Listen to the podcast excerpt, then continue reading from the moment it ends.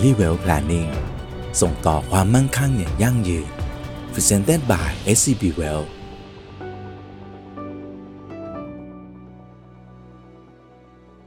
สวัสดีครับ ผมสาธิตผ่องธัญญานะครับผู้อำนวยการอาวุโสด้านด้าน Estate Planning and Family Office นะครับก็ทางเรามีความภูมิใจที่จะนำท่านเข้าสู่รายการ Family Wealth Planning ซึ่งเป็นรายการที่จะเจาะลึกนะความรู้ที่นำไปใช้ได้จริง ในเรื่องของกลยุทธ์ต่างๆนะครับในการจัดการทรัพย์สิน ทางด้านโครงสร้าง ทางด้านกฎหมาย ทางด้านของกลยุทธ์ เพื่อนำพาให้เรานั้นสามารถกักเก็บความมั่งคั่ง และส่งต่อไปให้กับรุ่นสู่รุ่นนะครับ วันนี้ทางหน่วยงานก็จะมาเล่าให้ฟังถึงในเรื่องของผลิตภัณฑ์ที่หน่วยงานให้บริการกับลูกค้า ผู้มีความมั่งคั่งของธนาคารนะครับหน่วยงานเรานั้นเป็นหน่วยงานที่รับให้คำปรึกษากับลูกค้านะครับ การให้บริการของเรา ประกอบไปด้วยการให้บริการหลาย ๆ ด้านด้วยกัน ผมก็จะเล่าการให้บริการในแต่ละด้านนะครับ เพื่อให้คุณลูกค้าได้มีความเข้าใจการให้บริการในแต่ละด้านของเราลำดับที่ 1 ของการให้บริการนั้น การให้คำปรึกษาเราจะเน้นในเรื่องของการ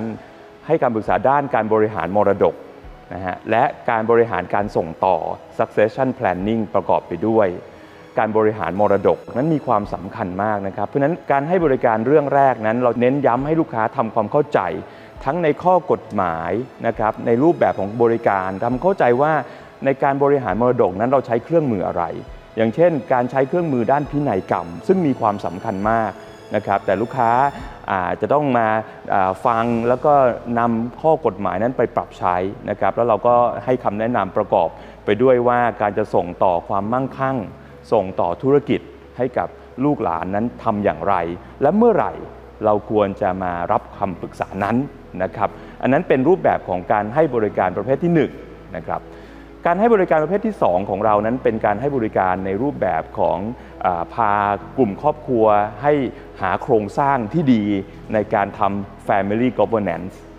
คำว่า Family Governance นั้นเป็นภาษาที่ แสดงถึงว่ารูปแบบการบริหารความมั่งคั่งของครอบครัวนั้น ควรจะมีโครงสร้าง ที่ทำให้กลุ่มลูกค้านั้นได้เข้าใจว่าการนำเงินออกไปใช้นั้นจะทำยังไงให้มีประสิทธิภาพ เพราะฉะนั้น Family Governance นั้นจะมีเทคนิคนะครับอย่างเช่น การทำธรรมนูญครอบครัว การทำสัญญาระหว่างผู้ถือหุ้น การจดทะเบียนข้อบังคับบริษัท หรือทำข้อตกลงระหว่างสมาชิกแต่ละคนด้วยกันนะครับเราเรียกกลุ่มนี้ว่า Family Governance Advisory ครับการให้บริการเรื่องที่3นะครับเรื่องที่ 3 ของเราให้บริการด้านกฎหมายเกี่ยวข้องกับอสังหาริมทรัพย์ อสังหาริมทรัพย์เป็นเรื่องที่มีความสำคัญนะครับแล้วการให้บริการเพื่อให้เข้าใจข้อกฎหมายกลยุทธ์นะครับที่จะทำให้คุณลูกค้าและท่านผู้ชมเนี่ยนะครับได้เข้าใจว่าถ้าหากว่าเรามีอสังหาริมทรัพย์แล้วจะจัดการอย่างไรให้มีประสิทธิผลในด้านกฎหมาย นะครับการที่จะจดทะเบียนสิทธินะเก็บกินนะครับการที่จะทำความเข้าใจเรื่องสัญญาเช่า การที่จะทำสัญญาเช่าระยะสั้น ระยะยาว และสัญญาเช่าที่ดีเป็นอย่างไรนะครับอันนี้เป็นตัวอย่างบริการในด้านข้อกฎหมายในเรื่องของอสังหาริมทรัพย์ นะครับแล้วเรายังให้คำปรึกษาได้เพิ่มเติมในด้านภาษีที่เกี่ยวข้องกับอสังหาริมทรัพย์ด้วยนะครับเทคนิคต่างๆ ในยุคสมัยใหม่ อย่างเช่น การทำ property back loan การมาเอาอสังหาริมทรัพย์ที่มีค่าของคุณลูกค้าเนี่ยนะครับเพื่อมาจำนองกับธนาคาร แล้วสามารถกู้ยืมเงินเพื่อไปหาผลตอบแทนที่ดีกว่า ทั้งในเรื่องของดอกเบี้ยจ่าย และในเรื่องของภาษี อันนี้ก็น่าสนใจมากนะครับ กลุ่มที่ 4 คือหน่วยงานเราจะให้คำปรึกษาทางด้านของ regulation หรือกฎหมาย หรือกฎเกณฑ์ต่างๆ ที่ดูแลความมั่งคั่งของลูกค้าอย่างเช่นนะครับ การที่ลูกค้าจะนำเงินไปลงทุนต่างประเทศ จะมีขั้นตอนอะไร จะมีรูปแบบอะไรที่ดีนะครับที่เหมาะสมการดึงเงินกลับจากต่างประเทศจะทำอย่างไรนะครับแล้วรวมไปถึงการเปิดบัญชีธนาคาร ลูกค้าหลายคนสงสัยนะครับว่า การเปิดบัญชีธนาคารนั้นควรจะเปิดชื่อร่วมกันได้ไหมนะครับหรือเปิดชื่อเดี่ยว แล้วก็มีเป็นใช้ชื่อบัญชีเพื่อนะครับหรือใช้ชื่อบัญชีโดยอ่าทำให้การปรึกษาในลักษณะของกลุ่มนี้น่าสนใจนะครับเราต้องการที่จะให้การปรึกษาในลักษณะที่เข้าถึงนะครับเข้าใจของแต่ละคน และเป็นคำให้ปรึกษาที่เฉพาะเจาะจงของแต่ละคนนะครับเพราะฉะนั้นเรื่องตรงนี้ตรงนี้มีความสำคัญ การให้บริการต่อมาในกลุ่มที่ 5 ที่เราให้บริการก็เป็นอีกเรื่องใหญ่ที่ผู้ชมและลูกค้าทุกท่านให้ความสนใจก็คือ การให้บริการด้านภาษีอากร